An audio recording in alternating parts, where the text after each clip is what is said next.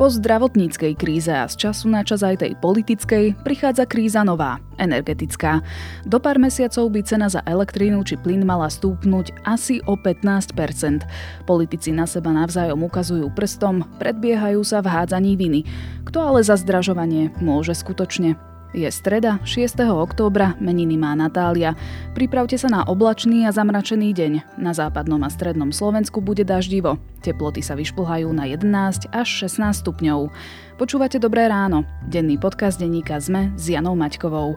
A pripomínam, že sa môžete zapojiť aj do nášho prieskumu poslucháčov podcastov. Budeme radi, ak nám dáte na našu prácu nejakú odozvu. Stačí si kliknúť na sme.sk lomka prieskum, ktorý nájdete aj v popise tejto epizódy. Ešte raz, sme.sk lomka prieskum. Klimatické zmeny vidieť všade okolo nás.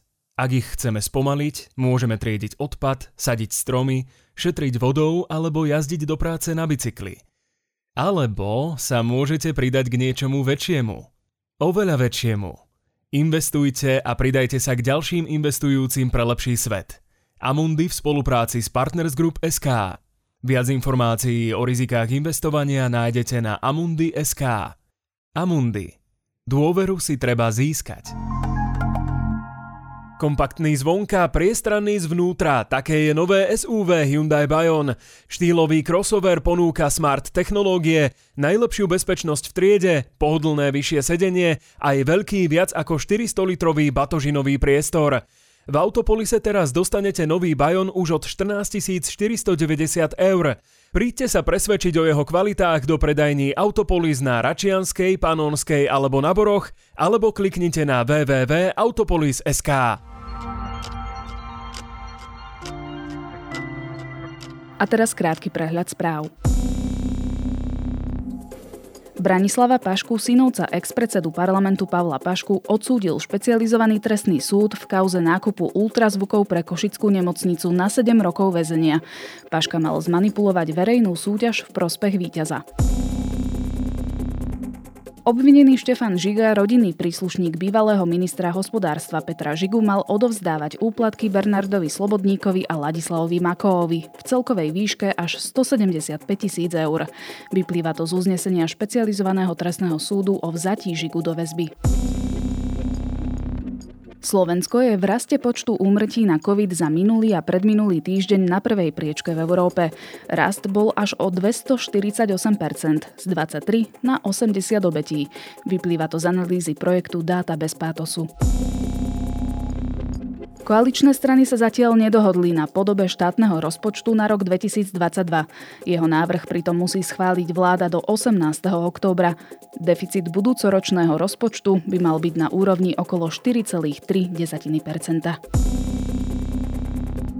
Zhruba 216 tisíc detí sa od roku 1950 stalo vo Francúzsku obeťami sexuálneho zneužívania zo strany duchovných v katolíckej cirkvi. Vyplýva to z vyšetrovania výboru, ktorý sa venoval zneužívaniu členmi cirkvy. Katolícka cirkev je po kruhu rodiny a priateľov prostredím, v ktorom je najvyššie zastúpenie sexuálneho násilia, konštatuje dokument. Viac podobných správ nájdete na Sme.sk alebo v mobilnej aplikácii Denníka Sme.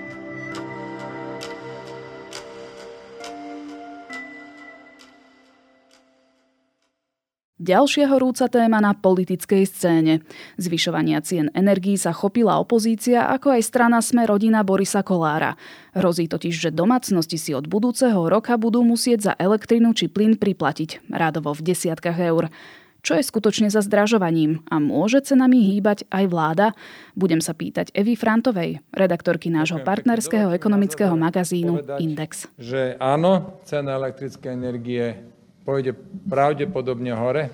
Ja osobne odhadujem 1,5 až 1,7 centu na 1 kWh. Je to kvôli vývoju cien, ktoré my nevieme ovplyvniť, ale robíme na tom, aby tá druhá zložka, tá väčšia, to je cena za distribúciu, klesala. Evi, máme sa pripraviť na dramatickú zimu? Budeme mať hlboko do vrecka? Bude závisieť od toho, ako sa k celej veci postaví naša vláda. V súčasnosti sa cena elektrickej energie naozaj zvýšila a je to až o 15 až 20% Ešte v auguste hovoril Úrad pre reguláciu sieťových odvetví o 15 dnes to je 15 až 20% Takisto sa zvýšila aj cena plynu, čiže áno, obavy sú na mieste, ale teda uvidíme, aký bude konečný výsledok. O akej sume sa bavíme, keď hovoríme tých 15-20%? O koľko sa môže teda tá cena energii zvýšiť reálne? No ak domácnosti elektrinou iba svietia, respektíve za pomoci varia alebo používajú elektroniku, hovoríme o tom, že by sa ich účet mohol zvýšiť o 30 až 40 eur ročne. Ak elektrinou aj kúria, mohlo by ísť o navýšenie o nejakých približne 120 eur. Ale teda všetko bude závisieť od toho, ako sa vláda pohrá s tou časťou elektriny, ktorá sa dá regulovať. No a čo sa týka plynu, ceny plynu síce idú hore, ale musíme si uvedomiť, že tento rok boli neobvykle nízke, čo súviselo hlavne teda s pandémiou. A ak aj teraz nastane navýšenie od nového roka, stále tie ceny by nemali byť vyššie ako minulý rok, teda rok predtým, takže by nemalo akože ľuďom to navýšenie prísť ako nejaké dramatické. Tak si to poďme rozobrať na drobné. Čo stojí za zdražovaním elektriny? A teda pri elektrine si treba povedať, že jej cenotvorba sa odvíja od dvoch hlavných zložiek. Tá jedna základná je trhová cena energie, ktorá tvorí 40% toho, čo vidíme nakoniec na účtenke. A druhá časť sa skladá z ďalších podčastí a to sú tie časti ceny elektriny, ktoré dokáže regulovať náš úrad pre reguláciu sieťových odvetví. Ale aby som sa vrátila naspäť, tak tá trhová cena elektriny je v súčasnosti ten najväčší problém, pretože hlavne jej cena sa zvyšuje. A prečo? Tam je viacero faktorov. Ide hlavne o oživenie ekonomiky, ktoré nastalo po tej najväčšej vlne koronakrízy, teda pandémie. To znamená, že vlastne produktivita stúpa a tým pádom sa aj minie viacej elektriny a takisto napríklad ľudia sa rozutekali z domov, išli do nákupných centier, ľudia sa viacej hýbu, chodia do reštaurácie, čiže sa viac svieti, je väčší dopyt po elektrine. Takisto to súvisí aj s navýšením cien emisných povoleniek, aby sme si vedeli predstaviť, čo sú emisné povolenky, tak je to vlastne niečo, čo firmy musia nakupovať, ak vyrábajú alebo produkujú počas svojej produkcie oxid uhličitý. A to znamená, že čím viac oxidu uhličitého vyprodukujú, tak tým väčšie množstvo emisných povoleniek si musia nakúpiť. Čiže je to akási pokuta za to, že vypúšťajú CO2 do Áno, pokuta mhm. od Európskej únie, by sa dalo povedať. Táto cena emisných povoleniek sa od minulého roku zdvojnásobila. Minulý rok bola 25 eur za tonu, tento rok sa pohybuje okolo 50 eur za tonu, čiže to treba zarátať do ceny elektriny. Ale takisto za tým môže byť aj napríklad veľká popularita elektromobility, ktorá sa dostáva do popredia Takisto aj napríklad využívanie klimatizácie, keďže sme mali veľmi silné a teplé leto. A ja som čítala aj analýzu, že za vysokou cenou elektriny na svetových burzách je aj Nemecko. Áno, čítala si správne. Ide o to, že Nemecko postupne zatvára svoje jadrové elektrárne, čo na burzách spôsobuje obavy, že elektriny nebude dosť a tým pádom ceny stúpajú. Medzi ďalšie príčiny napríklad patrí aj znížené prúdenie vetra, to znamená, že elektrinu, ktorú bežne vyrábajú veterné elektrárne, nemáme, respektíve sa musí kompenzovať cez nejaké iné zdroje a tým pádom to tiež ovplyvňuje cenu. Dobre, toto sme sa rozprávali o tej prvej zložke tej cenotvorby, o trhovej um, sile alebo trhovej cenotvorbe, ktorá teda tvorí tých 40 z ceny elektriny. A teda hovoríš, že to je ten kameň úrazu, že v tejto zložke sa tá cena navyšila raketovým vzrastom? Áno, áno, to je vlastne tá zložka, ktorá v súčasnosti spôsobuje najväčší problém a zároveň vlády s ňou nevedia nič urobiť, pretože to je cena na trhu, to znamená, že ju nevedia ovplyvniť a musia hýbať iba s tými ostatnými zložkami, ktoré dokážu regulovať ten zvyšok. A tie ostatné zložky, to je tých ďalších 60%. Áno, áno, to je ďalších 60% a tam patrí napríklad distribúcia bez strát, strata z distribúcie elektriny alebo teda dobre známa tarifa za prevádzkovanie systému, tzv. TPSK o ktorej sa hovorí dookola. Dobre, ale ak teraz opozičný poslanec Robert Fico vykrikuje, že táto vláda môže za to, že ceny energií stúpajú, má pravdu? Všetci čítame a sledujeme, čo nám hrozí v najbližších mesiacoch a nevidíme, že by vláda, predseda vlády, minister hospodárstva robili potrebné kroky a rokovania, ktoré je v tomto okamihu veľmi dôležité robiť. No za to, že ceny energií na trhoch stúpajú, vláda nemôže. to sa nedá ovplyvniť. Môžu sa len hrať s tou zložkou, ktorú má na starosti Úrad pre reguláciu sieťových odvetví. Takže to je skôr také obviňovanie naspäť, keďže súčasný minister hospodárstva obvinuje bývalého premiéra Roberta Fica, že aj on môže za to, že v súčasnosti majú taký problém tie ceny stlačiť dolu pomocou tých častí elektrickej energie, ktoré môžu regulovať. Takéto svinstva, svinstva, to sa inak nedá nazvať. Toto sa dialo za Roberta Fica. A teraz si tu bude tento človek otvárať ústa a vykrikovať, že ako idú ceny elektrické energie hore. Áno, idú hore, len toto štát nevie nijak ovplyvniť. A prečo to hovorí? No to súvisí práve s tou spomínanou tarifou za prevádzkovanie systému, čo je také trošku komplikované. Ide vlastne o to, že celá táto tarifa za prevádzkovanie systému vznikla v roku 2009 preto, lebo vtedy premiér Robert Fico, prišiel so zákonom o obnoviteľných zdrojoch energie. Tento zákon mal Slovensku pomôcť splniť cieľ, ktorý sme mali, alebo teda záväzok voči Európskej únii, že budeme do roku 2020 schopní vyrábať z obnoviteľných zdrojov energie až 14 elektriny. Mm-hmm. Na tento záväzok, ak sme chceli splniť, tak sme museli ako keby pomôcť, alebo teda premiér Fico, bývalý premiér Fico tvrdil, že musíme teda pomôcť tým producentom, ktorí produkujú elektrínu cez obnoviteľné zdroje energie, aby boli schopní tú elektrínu vyrábať týmto spôsobom. A to znamená, že im ako keby zagarantoval vyššie výkupné ceny za elektrínu, ako bola cena na trhu. A ten rozdiel museli ľudia platiť tejto tarife za prevádzkovanie systému. To znamená, že im zabezpečil ako keby vyššie výkupné ceny elektriny, ako bolo vtedy na trhu bežné, aby zarobili. Aby boli viac motivovaní, áno. prečo do tej zelenej energie investovať. Áno, áno, áno. Ale na druhej strane my to platíme všetci. Áno. A na, tú, a na tú dotáciu sa mohli prihlásiť rôzne firmy. Vybralo sa ich okolo 40 a teda mnohé z nich mali väzby na bývalého premiéra. A preto sa to stále vyťahuje, preto je to také kontroverzné, pretože to ako keby vyzerá, že dohodil biznis svojim známym a podobne. No a teda tá cena, ktorú im garantoval, bola niekedy aj o stovky eur vyššia ako tá cena na trhu a garantovali mu na najbližších 15 rokov. To znamená, že vlastne najbližších 15 rokov od roku 2009 sme sa museli ako keby skladať na to, aby tieto firmy dokázali fungovať. No ale keďže sa neskladáme dostatočne, lebo to by boli už naozaj vysoké čiastky, kebyže platíme to, čo treba, tak tam vznikal dlh.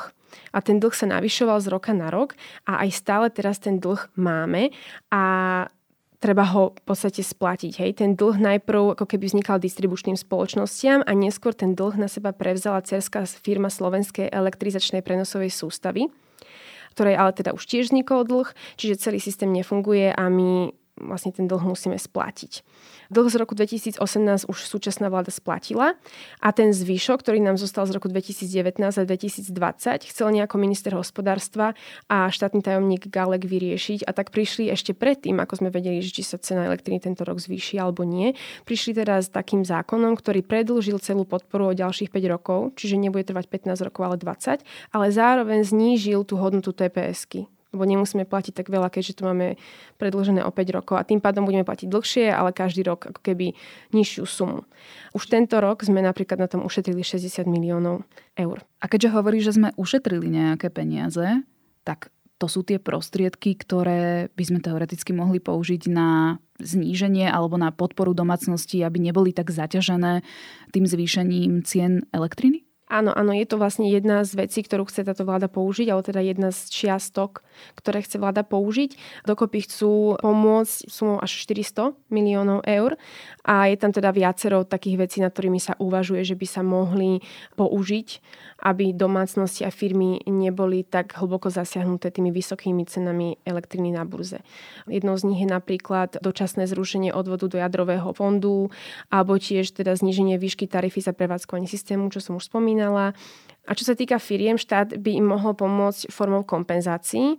A tieto kompenzácie by mohli ísť z Envirofondu. Aby sme to pochopili, prečo z Envirofondu, tak vec sa má tak, že vlastne tie emisné povolenky, ktoré musia firmy nakupovať, si kupujú od štátu. A štátu platia peniaze, ktoré idú do Envirofondu. A v iných krajinách z takýchto fondov dostávajú tie jednotlivé firmy peniaze späť formou kompenzácií a na Slovensku dostávajú naspäť len veľmi malú čiastku. A minister hospodárstva Richard Sulik sa vyjadril, hovoril, že by mali dostávať naspäť oveľa viac. A preto vlastne aj chcú, aby ministerstvo životného prostredia spolu s ministerstvom financí zmenilo zákon a mohli z tohto Envirofondu dostávať vlastne väčšie množstvo peňazí a tým pádom by sa im ako keby kompenzovalo to, že musia na elektríne toľko doplácať. A ja si teda pamätám vyjadrenia niektorých firiem, že reálne byli na poplach, keď sa začali vyskytovať tieto správy o zvýšených cenách elektriny, že teda ich to môže položiť reálne na kolena. Sťažovali sa viacerí. Veľké stiažnosti bolo počuť napríklad od hlinikárne Slovalko, ktorá teda sa stiažovala hlavne na tú trhovú cenu elektriny súvisiacu s zvýšenou cenou za emisné povolenky. Hovorili, že pred niekoľkými rokmi modernizovali vlastne celú svoju výrobu a teraz zase musia vlastne platiť viacej. A takže vlastne vládu žiadali o to, aby mohli čerpať väčšie kompenzácie práve z toho Envirofondu, čo som spomínala. Takisto napríklad aj Duslo v Šali znížilo produkciu hnoju práve kvôli vysokým cenám elektriny a takto môžeme vymenovať aj ďalších, ale teda producenti majú veľký problém a dávajú to aj patrične najavo. Energetická kríza dosť e, otria sa našou slovenskou politickou scénou, však e, videli sme to v minulých týždňoch, bola dokonca zvolaná mimoriadná schôdza parlamentu k tejto téme. V princípe aj Boris Kolár nárast cien energie kritizuje, i keď viacerí komentátori to z jeho úst vnímajú ako zástupnú tému k škandálom, ktoré sa vynárajú okolo jeho nominantov Sme rodina. Ale Áno, minulý týždeň sa napríklad koalícia stretla a rozprávala sa o tom, že aké kroky idú podniknúť, aby domácnosti pocítili zdražovanie čo najmenej, respektíve aby to zdražovanie vôbec nepocítili. Čiže ty už si načrtla niektoré riešenia, sú aj ďalšie, čo z toho vyplýva z toho stretnutia? Tak konkrétnosti ešte, detaily ešte úplne nepoznáme, ale čo vieme je, že vláda povedala, že bude rokovať s Úradom pre reguláciu sieťových odvetví až do decembra, kedy by teda mali byť stanovené už sumy na budúci rok a budú týždenne prehodnocovať tú situáciu, že ako ďaleko sú v týchto rokovaniach a čo by tieto rokovania mohli priniesť. Ale čo zatiaľ vieme je, že vláda garantovala dodávky plynu a elektriny pre celé zimné obdobie. To znamená, že by sme mali mať dostatok elektrickej energie a plynu pre domácnosti ale ako aj pre celú zvyšnú ekonomiku. A ak by sa náhodou stalo, že by niektorý predajca elektriny alebo plynu skončil, tak každá domácnosť bude mať zabezpečenú dodávku plynu aj elektriny od nejakého iného dodávateľa a zagarantované sumy. To znamená, že sa mu nebude zvyšovať suma len preto, lebo prešiel pod niekoho iného. Takisto už teraz vieme, že URSO v decembri 2021 vytvorí špeciálne tarify pre ľudí, ktorí budú najviac ohrození týmito zvýšenými cenami, alebo teda pre ľudí, ktorí by mohol najviac ohroziť narast cien a ľudia si teda budú môcť vybrať špeciálne tarify. Podľa Sulíka môže ísť až o desiatky tisíc domácností. A takisto bude vytvorený aj splátkový kalendár od dodávateľov počas celej zimy pre tie domácnosti, ktoré nebudú schopné zaplatiť elektrínu, respektíve plyn. Ja sa ešte vrátim k citátu Eduarda Hegera, premiéra z minulého týždňa. Ubezpečil, že ceny energií na Slovensku sa upravia tak, že budú na úrovni cien z rokov 2019 alebo 2020. Je to ale reálne? No bude závisieť od toho, ku akým opatreniam nakoniec vláda dospeje, teda čo z toho prejde, čo nie, na čom sa dohodnú. Ale čo sa týka plynu, tak už teraz minister Sulik avizuje, že tie ceny by naozaj mali byť rovnaké, ako bolo v roku 2020 a 2019, aj keď príde k zvýšeniu, lebo teda tento rok sme mali veľmi nízke ceny. A čo sa týka elektriny, tak majú tam viacero alternatív, ktoré môžu použiť na to, aby sa im podarilo znižiť ceny. Uvidíme, čo z toho nakoniec bude realita. Ty si na začiatku hovorila aj konkrétne sumy ako by sa zdražovanie malo dotknúť domácností. Hovorili sme o 30-40 eurách za rok, alebo pri domácnostiach, ktoré elektrínu používajú celoplošne aj na kúrenie, tak okolo tých 120, niekde som čítala 150 eur. Na druhej strane taká provokatívna otázka, nie je to trošku nafúknutá téma? Minister Richard Sulík totiž tvrdí, že rast cien energií bude dostatočne kompenzovaný rastom minimálnej a priemernej mzdy. Nafúknutá téma to určite nie je, pretože nerastú len ceny elektriny a plynu, ale takisto aj ostatných komodít a rovnako napríklad rastú aj ceny potravín. Vidíme to z mesiaca na mesiac, či sa pozeráme na porovnanie medziročné alebo medzimesačné. Každý mesiac tie ceny stúpnú, aj keď len možno o pár desetín percenta. Takže domácnosti nebudú priplácať len za to, že si kúria alebo svietia, ale takisto aj za to, že chodia do obchodu, nakupujú a podobne. A aj keď napríklad nám rastie minimálne minimálna mzda aj budúci rok porastie o, myslím, 20 eur. To neznamená, že domácnosti, ktoré naozaj trpia energetickou chudobou, respektíve počítajú každé euro, tak si navýšenie cien elektriny alebo plynu nevšimnú. To bola Eva Frantová z magazínu Index. Ďakujem pekne. Presunuli ste vašu spoločnosť do digitálneho sveta, ale podpisovanie dokumentov vás vracia späť? Tak nechajte papier a podpisujte online. Služba OK Dokument vám umožní bezpečné, legislatívne platné e-podpisovanie a rýchle odosielanie vašich zmluv. Bez ohľadu na to, kde sa nachádzate. www.okdokument.sk Pripravte svoj biznis na budúcnosť. Zažite najväčšie biznis podujatie jesene s menami ako Mika Hekinen či Dara Rollins. Zaregistrujte sa na akonatokonferencia.sk